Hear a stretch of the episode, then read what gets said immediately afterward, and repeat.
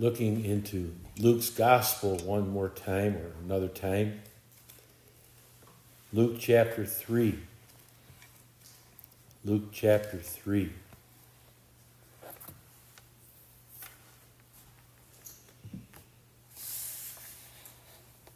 There's been a transition from the ministry of John the Baptist to now the ministry of the Lord Jesus Christ.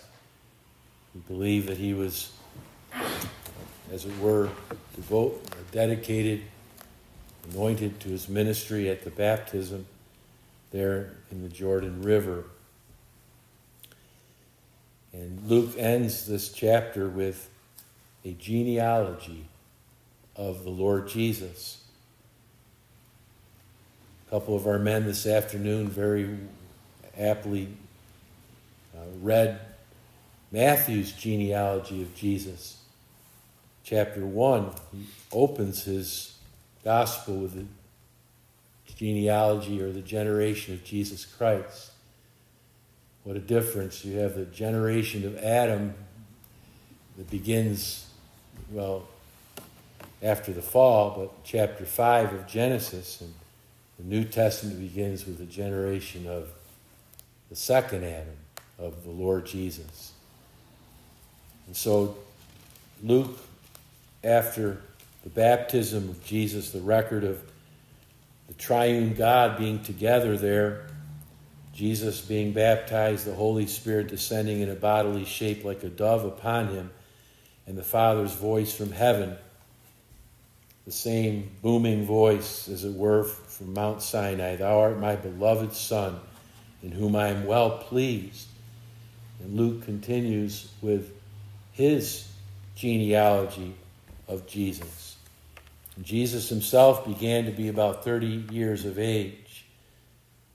The idea there is not just beginning about 30, but the idea is he began his ministry at about 30 years of age, give or take some months. In other words, he's not he's saying he may have been 29 and a half and he may have been 30 and a half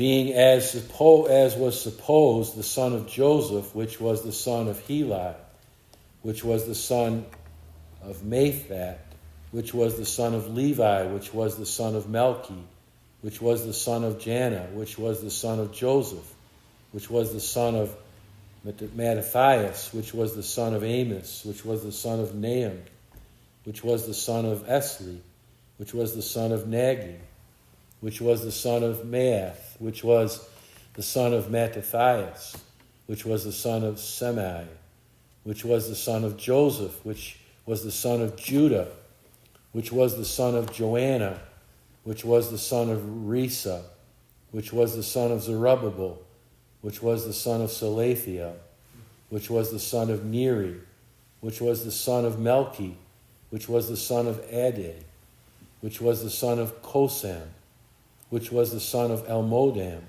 which was the son of Ur, which was the son of Jose, which was the son of Eleazar, which was the son of Jorim, which was the son of Matthat, which was the son of Levi, which was the son of Simeon, which was the son of Judah, which was the son of Joseph, which was the son of Jonan, which was the son of Eliakim, which was the son of Melea, which was the son of Menan, which was the son of Mattatha, which was the son of Nathan, which was the son of David, which was the son of Jesse, which was the son of Obed, which was the son of Boaz, which was the son of Salmon, which was the son of Naasson, which was the son of Amminadab, which was the son of Aram, which was the son of Esrom, which was the son of Pharez, which was the son of Judah, which was the son of Jacob, which was the son of Isaac,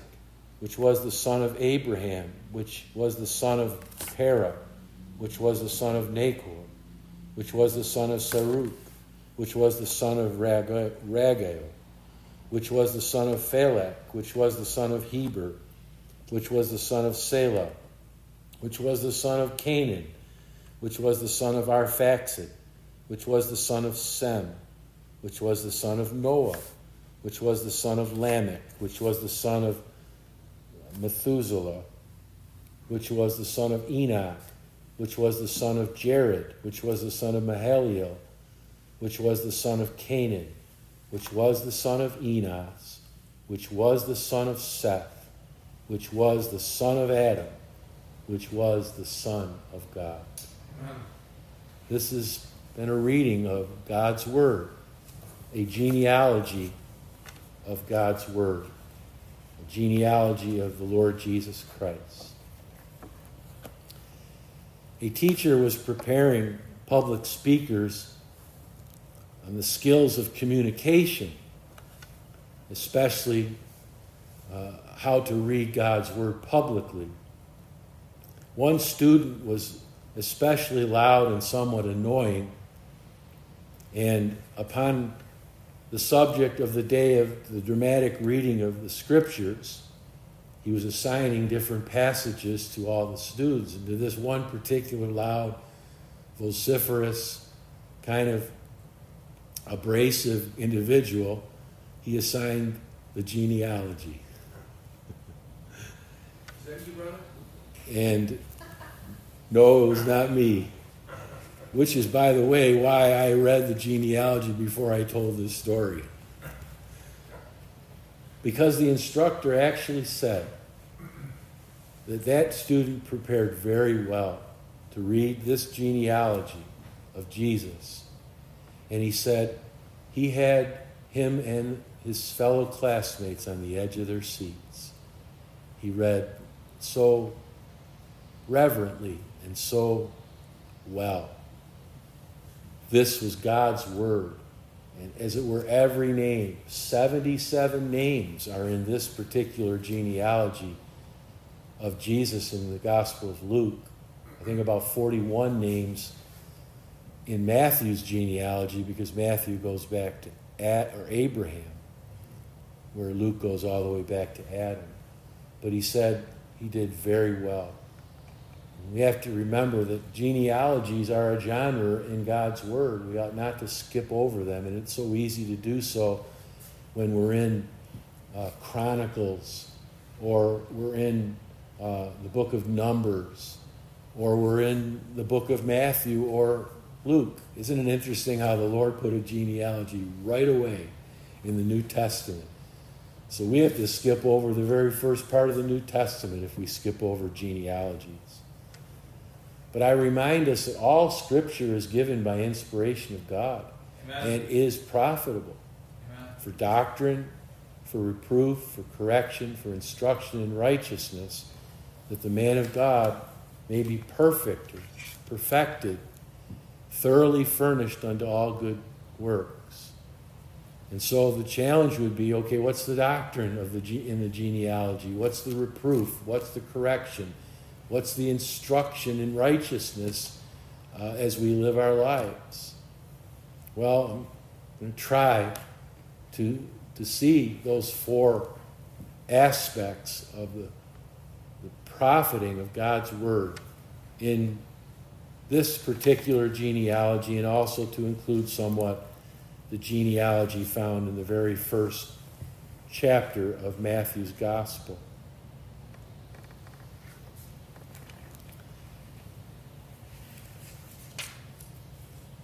Well, let's look at this.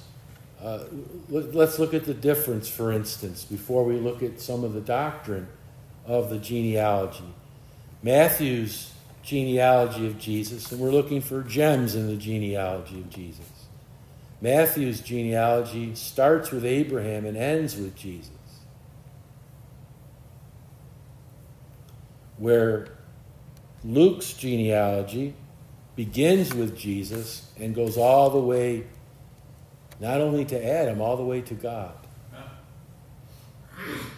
There are five women in Matthew's genealogy of Jesus, if you include Mary. And the interesting thing to me is Luke, was, which is what some, some call the woman's journal in the Gospels, he mentions a lot of women in his Gospel. Remember early on, he's, he, he, he mentions Elizabeth and Mary and Anna. And we find quite a few women in Luke's gospel. Yet it's Mary, or I'm sorry, it's Matthew that includes five women, and some are Gentiles in the genealogy of Jesus. He has uh, Tamar. We don't know if she was a Gentile or a Jew, but Tamar, Rahab, we know was a Gentile. Ruth, the Moabitess. Bathsheba, although she's not mentioned, she's inferred when Matthew speaks of her that had been the, the wife of Uriah. And of course, Mary, the mother of Jesus. Very clear that Matthew and Luke indicate the virgin birth of Jesus Christ. Matthew takes us through Solomon, David's son, where Luke mentions Nathan, David's son. Matthew's gospel begins with a genealogy and is in the section of the birth narrative of Jesus, where Luke's genealogy is between Jesus' baptism and Jesus' temptation in the wilderness. I do believe there's some strategy to that. And again, like I said, the virgin birth is focused where in Matthew it says Jesus was born of Mary, and in Luke, Joseph was supposed to be the father of Jesus. So we have these family trees, and family trees are popular, it seems, of late. Family roots, family reality, the providence of God. Jesus is the Messiah is clearly indicated by the fact that he's 30 years old, roughly 30 years old, when he begins his ministry. And isn't it interesting that we have a prophet that is said to have been anointed? Elisha. We have a prophet Ezekiel who's said to be 30 years old. We have a priest, Aaron, and his sons Numbers 4 saying that they were to start their ministry and they were anointed at 30 years old. And we have a king, David, who is said to have begun his, his kingly reign at the age of 30. 2 Samuel 5, verse 4. And of course, he was anointed early on by Samuel. So you have the records of prophets, priests, and kings being anointed and having their ministry, as it were, begin at the age of 30. Is that a coincidence that Jesus was anointed and he began his ministry about the age of 30? He is the anointed prophet, priest, and king. And the association of the age of 30 with Ezekiel, Aaron, and David indicate that Jesus is the Messiah. The Messiah literally is the anointed one, the Christ. And Jesus is our prophet, priest, and king. The genealogy indicates that fact. It takes us to David, the king, who's mentioned in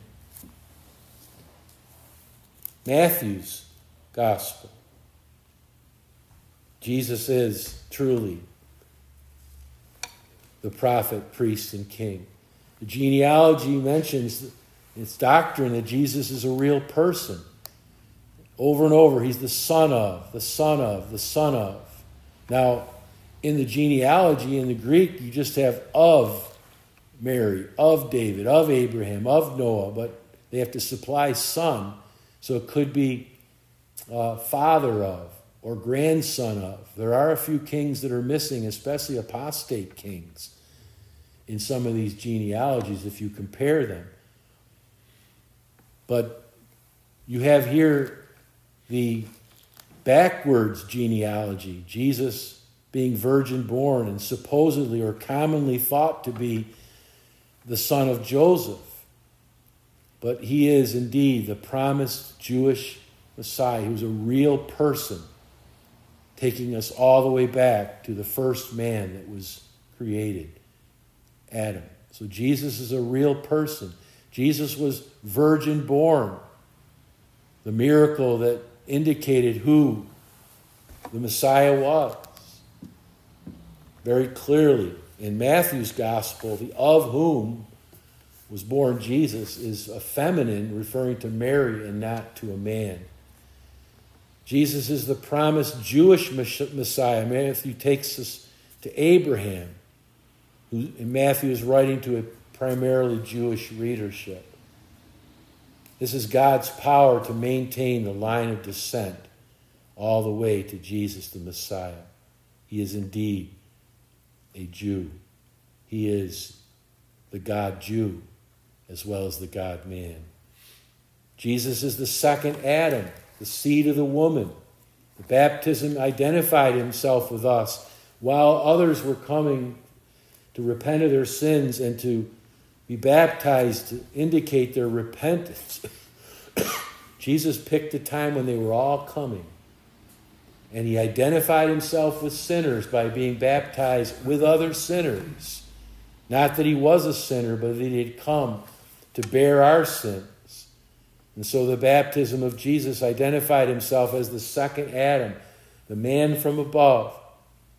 And Luke places his genealogy between his baptism, his identification with sinners, as the second Adam. And is it a coincidence that the temptation of Jesus appears immediately after his identification as the second Adam? What happened to Adam after he was created and Eve was brought to him? He immediately was tempted by the devil. And so you have the second Adam immediately being tempted after he was brought to the fore. But Adam had a garden, Jesus had a wilderness. Adam fell, but Jesus stood. Adam had angels to withstand him after his fall. Jesus had angels to minister to him Amen. because he stayed standing. So we have the fall of man in Genesis, and we have the standing of man in Luke, in the Gospels. Jesus is truly the Son of God and the Savior of the world. He's the Savior of the world, not just the Savior of the Jews. Luke wants us to understand that. He takes us all the way back to Adam. He takes us behind, before the Jews, before Abraham. He takes us to Noah. He takes us to Adam. Jesus is the Savior of Gentiles. Matthew's genealogy indicates he's the Savior of the Jews. He is. He is a descendant of Abraham. But Matthew doesn't want us to fail to understand that Jesus also is the Savior of the Gentiles. He places women and Gentile women in the genealogy. You would have thought that Luke would have had the women in his genealogy, but Matthew does. This is Matthew saying he's not just the Savior of the Jews. He's speaking to Jews, and he doesn't mind offending the Jewish readership by placing Rahab, by placing Ruth in his genealogy. That would, that would be to the unbelieving Jew like when Jesus said that there were many lepers in the days of Elisha, and that one Jewish leper was healed, but a Gentile, Naaman the Syrian. And remember, he said about the widow in Sarepta there were many widows in the days of Elijah the prophet, but only one widow was reached, and it was a Gentile widow. And they wanted to cast Jesus down from the, the pinnacle of the temple. And so both Matthew and Mark indicate that Jesus is the Savior of the world. He is. And the genealogy indicates that. And so there is doctrine in genealogy. Jesus is the mediator. He's the son of Adam in Luke's gospel, but he's also the son of God in Luke's gospel. Do you, under, do you, do you wonder why Luke doesn't just stop at Adam? He says he's the son of Adam, which was the son of God. Is there a double meaning between uh, by son of God? Is he saying Adam was a direct creation of God, so he's a son of God? Or is Luke wanting us to understand Jesus is more than a man. He's the Son of God. So he can accomplish, excuse me, two truths with that one statement. Isn't it amazing how truth can be taught, even in a genealogy? Jesus is both God and man, so he is the mediator between God and man. What doctrine, what gems about Jesus in his genealogy? He's the Messiah, he's a real person, he's virgin born, he's the promised Jewish Messiah, he is the second Adam, he is the Savior of the world. He is the only mediator between God and men. Yes, you can understand that teaching from this genealogy. So, the reproof. We're convicted if we don't read the genealogies. We miss truth that can be underlined, that can be re emphasized. Genealogies are helpful. The minor prophets who are neglected are helpful. You know, when I get to heaven, I don't want to say to Hosea, I didn't read your book. Or Joel or Amos, or especially Habakkuk. We want to see our brothers and say, Thank you for the effort that you made to preach the gospel, to read or, or to, to write these, these uh, books, to sacrifice your lives for our sake who profited from your ministries. The whole Bible is worth reading through. Let's not neglect the whole Bible. Let's read through our Bibles as often as we can. The challenge is to read once a year. It could be two, once every two years. But I, my, my hope, my prayer for all of our readers and for all of our listeners and for all of us here in church that none of us will get to heaven and have to have to sheepishly say to one of the Bible writers, "We never read your book." Amen. Amen. How about that little book that Paul wrote to Philemon? How about those one chapter books in the Bible, like Obadiah? You know, we have a minister that just named their they named their son Obadiah. Isn't that sweet? Obi. Yes, Obi. So we should be reproved if we've never read the genealogies. You know what has helped me to to, to, to have the gene when I read a genealogy to have the to have it in, in large print and just take my time and look for some some oases sometimes. You know who's in the middle of a genealogy? Jabez. Jabez. Jabez was more honorable than his brethren. Poor Jabez, his name means sorrowful. Perhaps there was a sorrowful incident at his birth. Maybe his mother passed away, bearing him. Maybe there was a tragedy in the family. But here's Jabez in the middle of the genealogy, and it says he was more honorable than his brethren, and this is his prayer, if I can remember. Uh, Oh, that thou wilt bless me indeed and enlarge my coast, and that thine hand would be with me, and that thou keep me from the evil that had grieved me not. And the Lord granted him his request. That's like the Lord's prayer Lord, lead me not into evil, deliver me from evil. Here was Jesus in his heart. Here was Christ in his heart. Our correction, again, we correct, the reproof is that we haven't read the genealogies as delightful as other passages. When it's God's Word, it shows us that God is a God of order, that God remembers. But the correction is we should read the genealogies. We should read books that are neglected, like Ecclesiastes and the Minor Prophets. And remember, all Scripture is profitable. And the instruction is we're included in the number. Isn't there a universal application to the genealogies? We're included in the number. We are, as it were, descendants of the Savior. We are in the line. of his people. We are numbered among his own. God will never pass over us. God remembers. He will not forget his own. Reading the genealogies may not have a dramatic effect on us, but their study should reveal some dramatic things that bolster our faith and cause us to glorify God. Humanity is not all that old, we learn from the genealogy. Only 77 names are mentioned. Oh, there may have been others that are not included.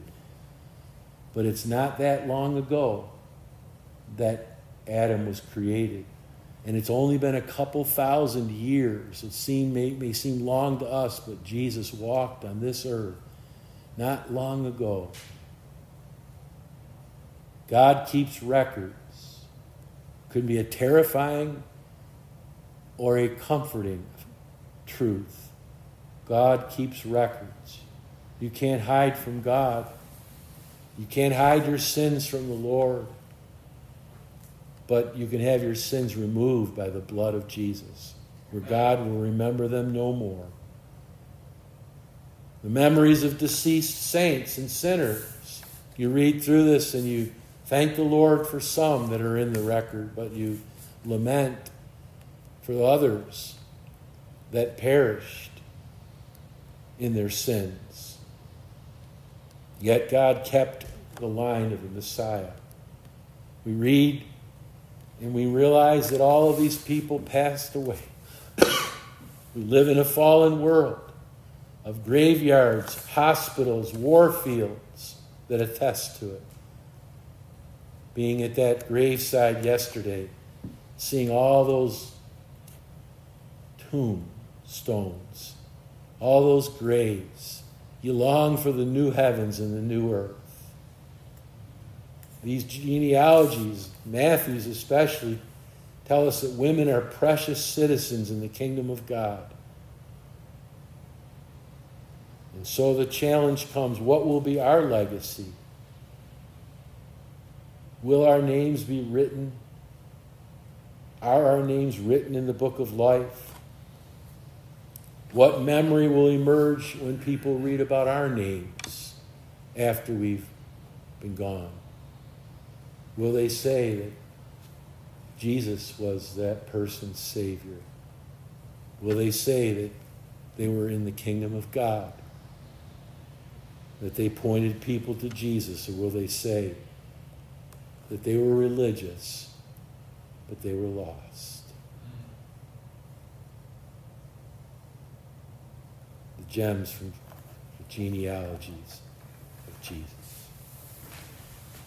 Our Father, thank you for these categories in your word. Help us to benefit from the genealogies, from the parables, from the proverbs, from the epistles, from the apocalyptic literature, from the gospels, the prophets. Oh Lord, thank you for the law of Moses, the prophets, and the Psalms, the Gospels, the book of Acts, the epistles, and the book of Revelation. Lord, you have given us treasures, treasure of your word.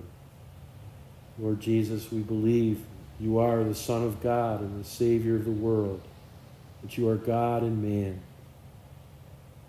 We thank thee for including us in the number, we're part of the genealogy of the saints.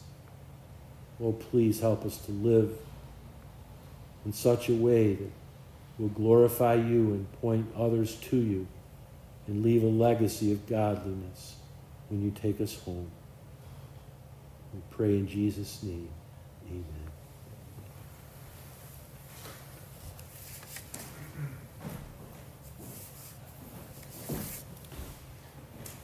Please turn with me to hymn number 625. 625.